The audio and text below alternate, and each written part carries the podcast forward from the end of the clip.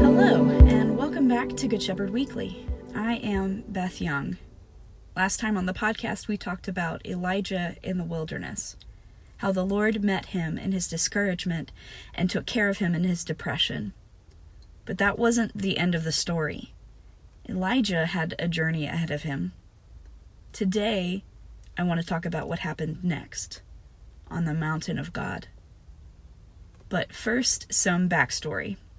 1 Kings chapter 18 before the wilderness.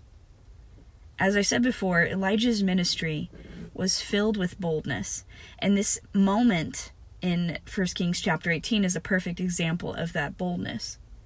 All of the people of Israel had gathered together with the prophets of the false god Baal. There were 450 prophets. And Elijah, in front of the whole nation, challenged the prophets of Baal to a duel of sorts. They would pray to their God and Elijah to the true God, asking them to answer by fire. Of course, we know who actually answered. The Lord sent fire from heaven, and Elijah single handedly defeated 450 prophets of Baal. Elijah stood alone. He even says in 1 Kings 18, verse 22, I, even I only, am left a prophet of the Lord. In this moment, that solitude seems like a glorious thing. Elijah will follow the Lord even if he's the only one. Now back to chapter 19. Elijah is weary, feeling defeated, and traveling through the wilderness to the mountain of God. Starting at verse 9. There he came to a cave and lodged in it. And behold, the word of the Lord came to him. And he said to him, What are you doing here, Elijah? He said, I have been very jealous for the Lord, the God of hosts.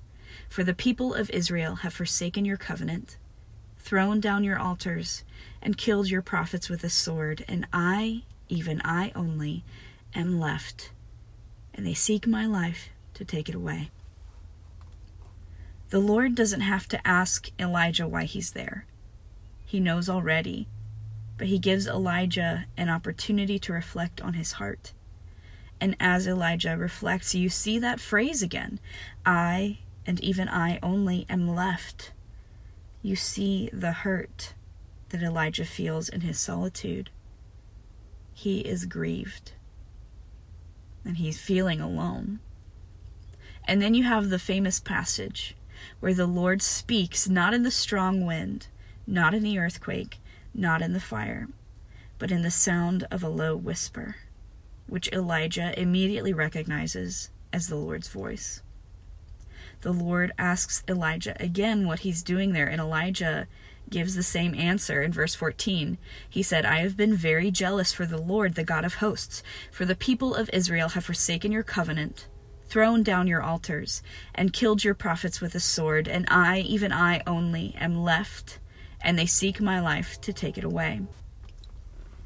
And the Lord said to him, Go, return on your way to the wilderness of Damascus, and when you arrive, you shall anoint Hazael to be king over Syria, and Jehu the son of Nimshi you shall anoint to be king over Israel and Elisha the son of Shaphat of Abel Meholah you shall anoint to be prophet in your place. And the one who escapes from the sword of Hazael shall Jehu put to death, and the one who escapes from the sword of Jehu shall Elisha put to death. Yet I will leave seven thousand in Israel, all the knees that have not bowed to Baal, and every mouth that has not kissed him. So the Lord gives Elijah a command. But in his command, you can see him address every single one of the hurts that Elijah expressed to him. The Lord reassures him. When Elijah says, The people of Israel have forsaken your covenant, the Lord responds with, I am changing the leadership of Israel. Where Elijah said, They have thrown down your altars and killed your prophets, the Lord answers with, They will not escape the punishment of my new leadership. If they escape the king who I have appointed over Syria, then they will be punished by the king I've appointed over Israel. And if they escape the king I've appointed over Israel, they will be punished by my prophet. And when Elijah says, I, even I only am left, the Lord says, I will have 7,000 who are committed to me. You will not be alone. And immediately after this this encounter with the Lord, Elijah anoints his successor, Elisha, a man who has this same spirit, the same passion for the Lord. He gets to witness the change in leadership over Israel. Where Elijah was alone, he's not anymore. Where he felt ineffective, he sees change. And then in 2 Kings chapter 2, you see the man who had cried out for death in defeat and shame in the wilderness is taken up to heaven in a chariot of glory and honor. One of only two people in the entire Bible who never died at all. And what's interesting there is that's the only thing that Elijah had requested of the Lord was that the Lord would allow him to die. And he didn't even die. so if you find yourself feeling like Elijah, lost in the wilderness, you feel like you've reached the end and the bottom, the Lord knows the plans that He has for you. And there are plans of hope. There are good things that He has in store for you, and He's not going to abandon you. He won't let you stay alone. Let's pray. Dear Jesus, Lord, we thank you that you are so holy and so mighty and so powerful, and still somehow you care for us in our hurts and in our griefs and in our vulnerability.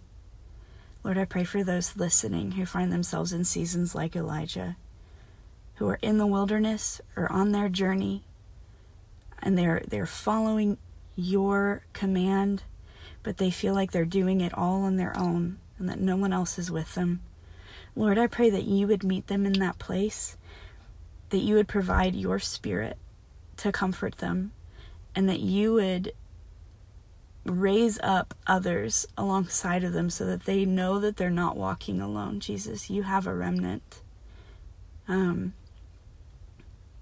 and Lord, I just pray for hope where there is none. Because you, your plan for us is so much better than anything that we could imagine. Lord, so when we feel stuck, when we feel lost, when we feel at the bottom, Lord, it's not over. We love you. In Jesus' name, amen.